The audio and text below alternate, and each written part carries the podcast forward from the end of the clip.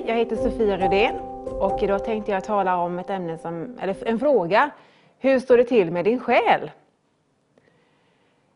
Det finns ett bibelord som eh, står så här i 3 eh, Johannes 1 och 2 så står det så här, älskade bröder och systrar.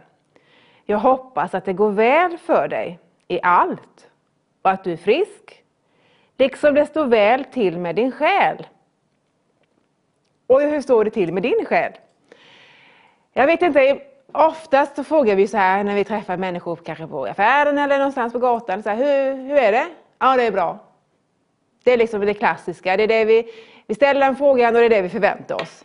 För väldigt få människor har tid eller ork eller lust eller intresserade av att lyssna på hur är det egentligen eller hur är det verkligen. Utan man vill bara liksom ha det här korta svaret. Det är bra. Ja, hej.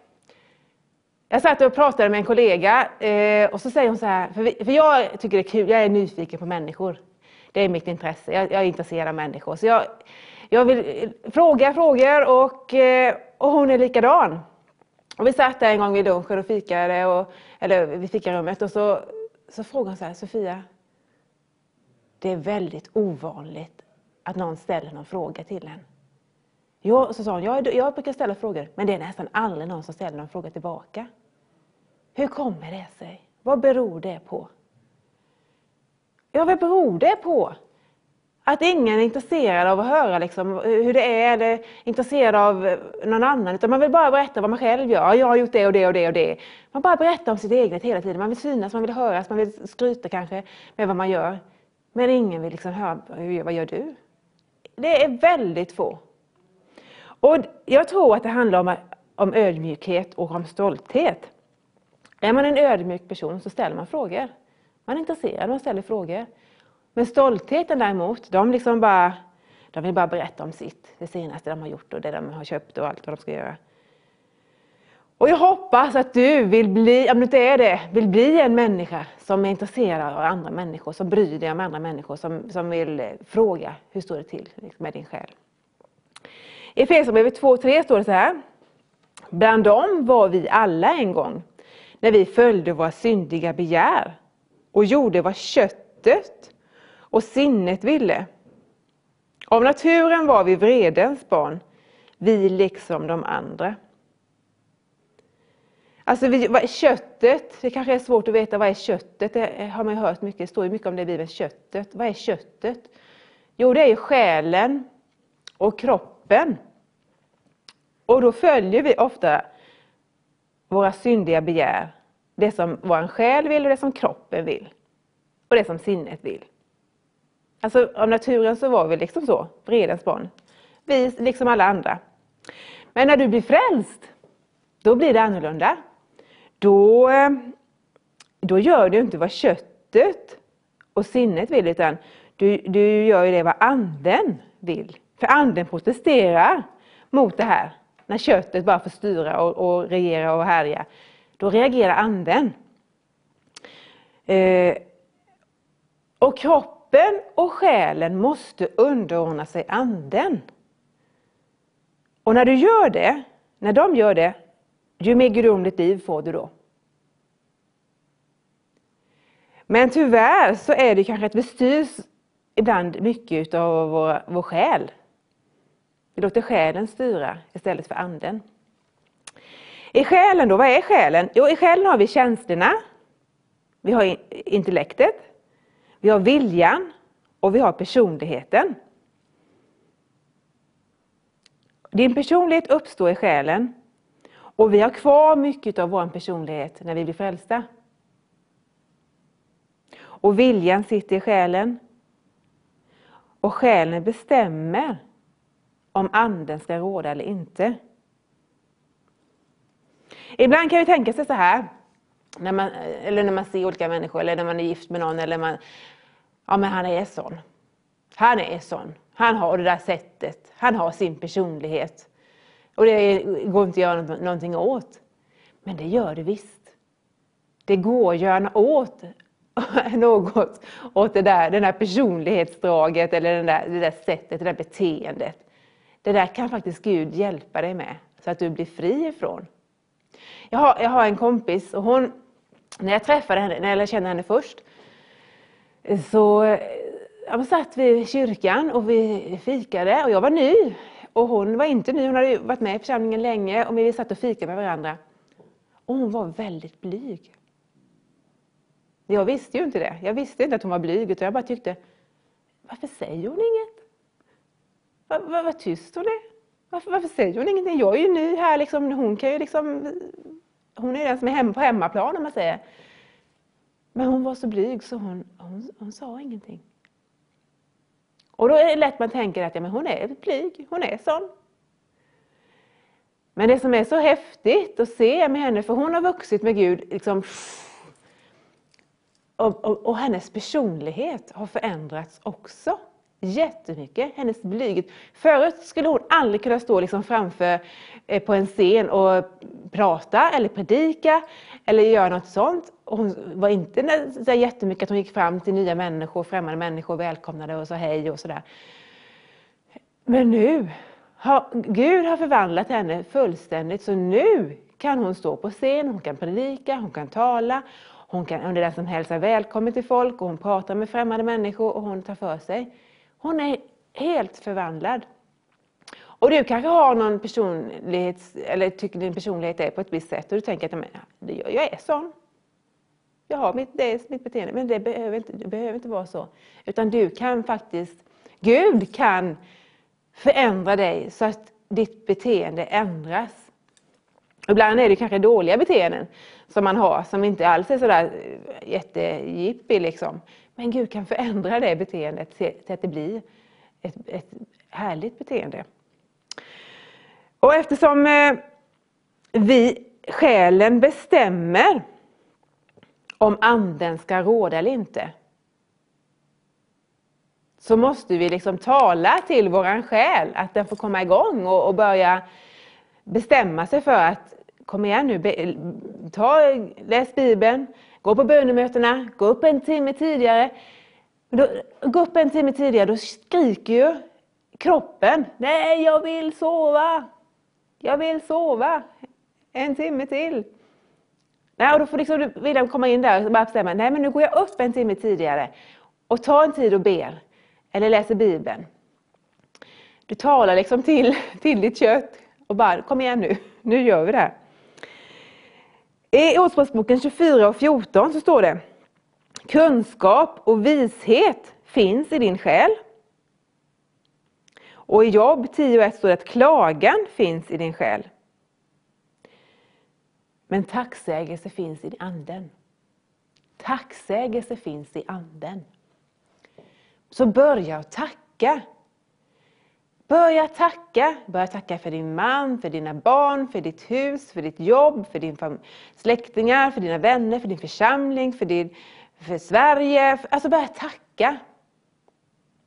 Det är lätt att man, när man är med i en församling att man börjar klaga. Man ser på allt som inte funkar, man ser på människor som man tycker borde bete sig på annorlunda sätt. Och så börjar man klaga. Man klagar på pastorn, man klagar på undervisningen, man klagar på lovsången, man klagar på eh, färgen på väggen, man klagar på fikat. Man, alltså det är så mycket man kan börja klaga på. Det är skäligt. Det är skäligt. Börja tacka istället. Börja tacka, var tacksam. Tacksam för din församling, tacksam för vad de gör.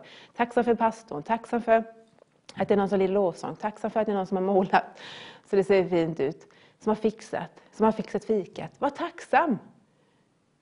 Och var inte, du ska ju vara en andlig människa. Du ska inte vara en själisk människa som styr av din, dina själsliga begär och tycken. I Höga Visan står det i kapitel 1 och vers 7. Romantiska känslor finns i själen. Och de kan bli så dominerade så att man tappar Jesus. Jag har, jag har en, eh, en, flicka som är åtta och hon frågade mig för några veckor sedan att Mamma, kan man bli kär i någon när man är gift? Och då sa jag, ja det kan man. Man kan bli det. Man kan bli kär, även om man är gift, så kan man bli kär i någon annan människa. Men så förklarar jag för henne att därför måste du bestämma dig. Att nu har du valt den här personen. Han är din, du har valt honom och då väljer du bort alla andra. Och även om du märker att du börjar bli kär i någon annan så bara klipp då de banden, klipp tankarna. Låt inte liksom tankarna börja tänka på mig igen. Åh vad fin han är, vad trevlig han är. Och min man är inte så trevlig som han. Och han gör så och det gör inte han. Och han är mycket bättre. Och du börjar fantisera, börjar tänka. Nej, klipp det. Säg att vi kan inte umgås mer eller vi kan inte träffas eller gå omvägar eller vad som helst som krävs för att du ska liksom inte ge den tanken någon näring. Du klipper, du bryter. Så att du inte låter själen få ta över. För du kan bli kär i väldigt många, för det finns väldigt många fina, trevliga människor på den här jorden. Så bryt, bryt, bryt, bryt. Så att du talar till din själ. Du kan tala till din själ. Eh, en valp till exempel, den måste man ju fostra. Man måste säga sitt, sitt, ligg, apport. Man, man fostrar den, liksom säga till vad den ska göra. Och anden kan tala till själen. Det finns en vers i psalm 103. Lova Herren min själ. Jag vet inte, det är ju många sånger som går så. Lova Herren min själ. Lova Herren min själ, allt som är i dig. Det är ju en sång. Men så kan man också läsa, kom igen nu. Lova Herren nu då min själ. För ibland så känner vi ju inte för att lova Herren. Ibland är du trött. Då orkar du inte lovsjunga. Ibland så tycker du kanske inte om sången. Du tycker, du tycker att de där sångerna de är på, på engelska, jag kan inte någon av de här sångerna. Åh, liksom, och det, är samma, eller det är samma strof hela tiden. Och du bara känner inte, för du har i själen, då har du intellektet. Intellektet vill ha mm, andra sånger med mycket text kanske och lite mer djup. Och du, du, du, du. Men själen kan säga till. Eller vi kan säga till vår själ, kom igen nu, lova Herren, lova Herren, min själ. Oavsett vad du känner för det. Om du, du, känner inte för det, du tycker inte om sången, vad det än är, så kan du bara tala till dig själv. Nu bara bestämmer du dig, nu ska jag lova Herren. Och vet du, även om du kanske inte tycker att jag kan inte sången, jag kan inte eh, de här texterna. Och eh, så här, du kan bara lova Herren i alla fall. Även om inte du kan texten så kan du bara bestämma dig. Jag lovar Herren. Jag lovar Herren. Jag är med nu och bara lovar Herren. Jag kan inte texten men jag är med. Sitt inte liksom och bara vänta tills det ska ta slut och bara tycka att det är, vänta tills predikan kommer. Utan, nej men du är med. Lova. Tala till din själ. För vi prisar inte Gud för att vi känner för det. Vi prisar Gud för att Gud är Gud, för att han är mäktig, för att han är stor, för att han är värd vår lovsång. Och då spelar det ingen roll vad du känner, det spelar ingen roll vad du har gått igenom. Det spelar ingen roll att du har en dålig dag, det spelar ingen roll att du har förlorat allt. Gud är ändå värd vår lovsång. Han är värd vår lovsång och tillbedjan, för han är mäktig. Han är vår far, han är han som skapat himlen och jord. Han är värd vår lovsång i alla livets skeden, i alla situationer. En själslig människa styrs av sina känslor hit och dit. Ja, jag kände inte för att gå på möten, jag, jag, jag kände för det här. Jag går dit. Ja, men jag, vill, jag vill inte vara med i den här församlingen, jag bytte, jag gick dit. Alltså man byter hit och dit, man, man är liksom allt möjligt. Men en andlig människa bestämmer sig för att jobba hårt. Nu kör vi, nu gör vi. Även om det kostar på, även om det är jobbigt, nu kör vi. Jag har ett par vänner som Helt fantastiska. De är, de är inga själsliga människor, de är andliga människor. Hon har ständig värk. Hon har ont i hela kroppen. Egentligen kan hon inte jobba för att hon har sån värk. Hon har så hög värk så hon kan egentligen inte jobba. Men eftersom Försäkringskassan inte tror på det så måste hon jobba. Så då tvingar hon sig för att jobba, för att få ihop lite pengar. Och mannen har varit sjuk också, så han har inte kunnat jobba heller. Så de har haft det tufft ekonomiskt. De har haft det tufft eh, eller, med kroppen. Tuff situation. Då kan man tänka sig att, och de är kristna, och man kan tänka att nej, men nej vad, vad jobbigt liksom för dem, vad synd om dem. Det är så synd om dem, vad tufft de har det, det är det ju. Men vad gör de då? De hjälper människor i alla fall. De, människor kommer till dem, de ber för sjuka, de ber för människor till frälsning, de ber med människor till andens dop. De hjälper människor i andra länder. De åker till andra länder, är med och går in på fängelser. delar evangeliet i fängelser, Ber för människor som ingen bryr sig om. Alltså de har ett missionsarbete. De är helt enorma. De är helt fantastiska. De bara, de bara går i alla fall. De har inga pengar men de är med och ger ändå. Ja, men vi vill bara vara med och ge. Vi ger in i Guds rike. Vi vill vara med och välsigna. Vi vill ge av det vi har. Fast de nästan inte har några pengar alls så är de med och ger och välsignar hela tiden. Och de ber, de fastar, de går starkt med Gud. De är inga, alltså de, de skulle lätt kunna tycka, men jag kan inte göra någonting, jag har ont överallt, min man är jättedålig. Vi kan inte göra någonting, utan vi får liksom bara försöka jobba lite då så vi klarar oss i alla fall, så vi lite pengar. Nej, utan de bara går. De bara går. Och de får se mirakel ske, de får se under ske. Gud förser dem med massa Gud förser dem med vad de behöver materiellt, Gud förser dem med, liksom med, med människor som får bli förvandlade. Det, det, är, det är helt enormt. De, de styrs utav anden. Och själen är ofta styrd utav vanor. Därför, därför behöver du få in goda vanor i ditt liv. Vi vill gärna ha vanor, själen vill ha vanor och därför är det viktigt att du får goda vanor i ditt liv. Vad är då goda vanor? Jo, det kan ju vara till exempel att du lyssnar på lovsånger. Sätt på lovsång, lyssna på lovsång, sjung lovsång själv. Och det kanske inte alla gillar i familjen att du sjunger lovsång, strunt i det. Mina barn säger till mig, mamma måste du hålla på och sjunga så mycket lovsång? Mamma tyst, tyst på... Jag sjunger lovsånger. Sjung lovsånger. För det gör någonting med dig. Ha det som en vana. Lyssna på predikningar. Lyssna på kristna program. Lyssna på predikningar på nätet. Så att du matar dig med undervisning. Håller dig liksom fräsch så. Läs Bibeln. Be. Gå på gudstjänster. Det är lätt att man får nya vanor. Och så slutar man att gå så tycker man att det är rätt så bekvämt att sitta hemma och bara ta det lugnt på en söndag förmiddag. Men se till att du får en vana att du går på gudstjänsterna. Du, vis, du är inte bara för dig själv, det är inte bara för din egen skull du går på gudstjänster, det är för andras skull också som du går på gudstjänster. För dina barn, för dina barnbarn, för dina grannar, för dina vänner, för, för dem i församlingen. Det är för andra människor. Så ha det som en vana att du börjar gå till gudstjänst, även om inte du känner för det. Du orkar inte, för det går upp tidigt.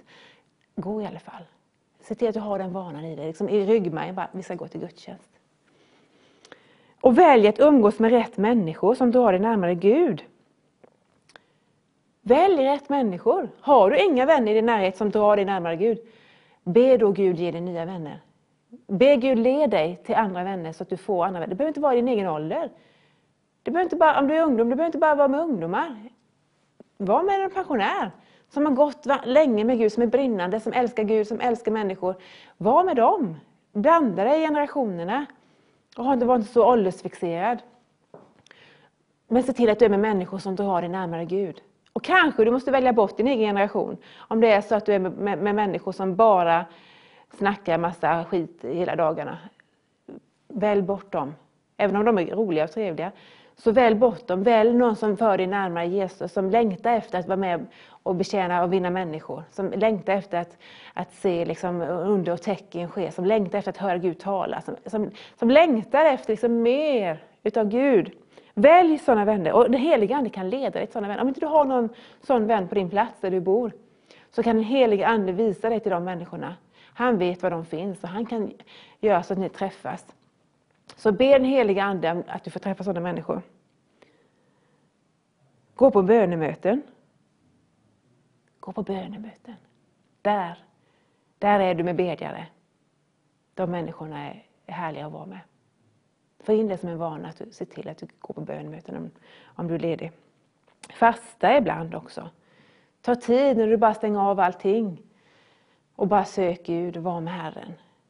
Så du tänker på massa annat. Mat, alltså det tar ju väldigt mycket tid. Bara man ska laga mat, du ska handla maten, du ska laga maten, du ska äta maten, du ska diska efter den. Det tar, sparar ju mycket tid på det. Och bara fokusera på att lära känna Jesus. Det är underbart. Vi kan läsa Jesaja 58. Vers 6 till 11. Nej, detta är den fasta jag vill ha. Lossa orättfärdiga bojor. Lös okets band. Släpp de förtryckta fria. Bryt sönder alla ok. Jag delar ditt bröd åt den hungrige. Skaffa de fattiga och hemlösa en boning. Klä den nakne var du än ser honom och drag det inte undan för dem som är ditt eget kött och blod. Då händer någonting här, då är det ett löfte med det.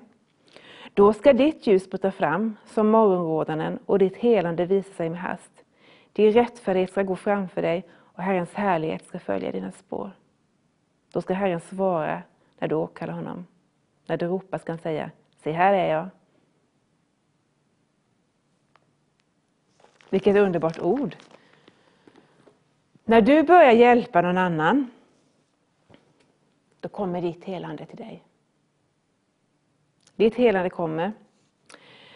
Och han, det heliga Ande vill komma över oss med sin kraft. Han vill göra under och tecken genom oss. Och vi är Jesu händer och fötter på jorden här idag. Och Gud verkar genom oss, det heliga Ande verkar genom oss. När vi, när vi ber för sjuka så är det den helige Ande som verkar i dig. Och den bästa medicinen eh, när man mår dåligt, det är att hjälpa andra. Då märker man att man helt plötsligt inte har några problem. Helt plötsligt har man inga problem.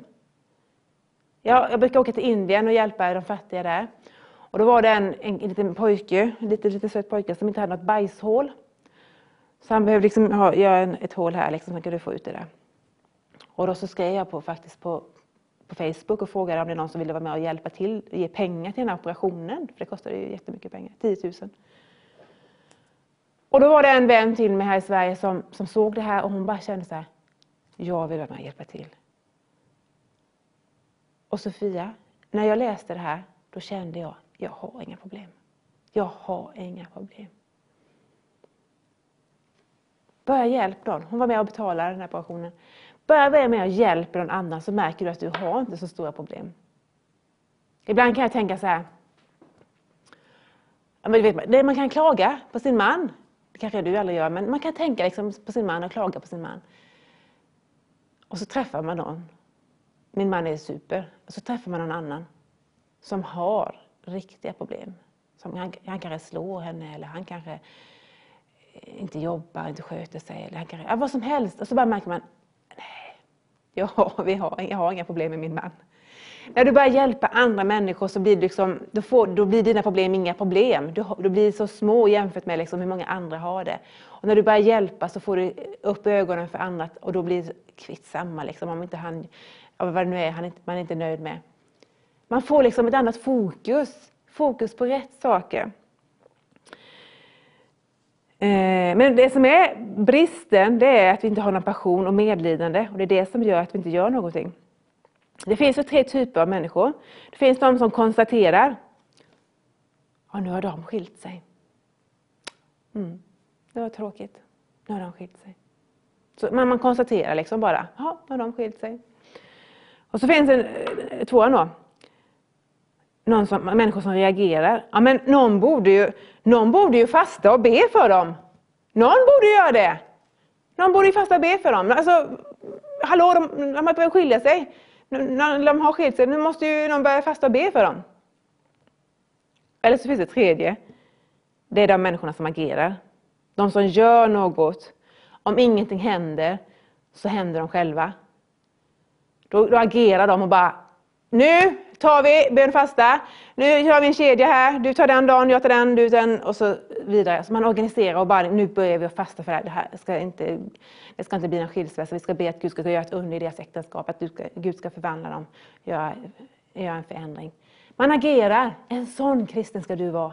Du ska inte bara stå och liksom konstatera att, jaha, nu har det hänt. Ja, det var ju tråkigt. Eller nu läggs den ner, den affären. Mm. Ja, det var tråkigt. Ja, eller nu... nu eh, har, ja, men vad som helst. Vet du, man bara står och kan säga nej, gör någonting då. Börja be för det här företaget som ska läggas ner. Börja be så att det får blomstra igen. Att, det, att de får liksom ordrar så eh, att äh, fabriken kan gå igång. Börja be, börja fasta, agera. Så du börjar, börjar tänka liksom på att du kan vara med och göra en skillnad. Du kan vara med och förändra människors situation. Du kan vara med Och det, de själsliga grejerna som du kämpar med, det kan Gud också hjälpa dig med och befria. Så att du inte behöver ha den här personlighetstypen, liksom, om du blir väldigt aggressiv, du blir väldigt arg, liksom, du blir jämt arg. Nej, Gud kan hjälpa dig och hjälpa dig så att du inte behöver ha den här aggressiviteten. Så du kan bli en lugn och mild människa. Eller något annat som du brottas med. Vad det nu kan vara. Det kan vara hur mycket som helst som, som är ens personlighet som man tycker liksom. Ja, eller man är skrikig och man är gapig. Man kan också, heligande hjälp mig att vara lite mer lugn och inte behöva brusa upp varenda gång det är någonting. Att den helige Ande kan hjälpa dig så du blir fri från det, det, det som finns i din själ. Gud vill använda dig mäktigt. Han, vill, han vill, har gett dig gåvor som han vill att du ska vara med och, och betjäna andra människor med. Sitt då inte bara med din bekvämlighet och gör ingenting. Det är slöseri. Det är slöseri när du har fått så mycket fina gåvor av Gud. Kom igång, börja göra någonting. Gör skillnad för en annan människa. Gud välsigne dig och tack för att du har lyssnat.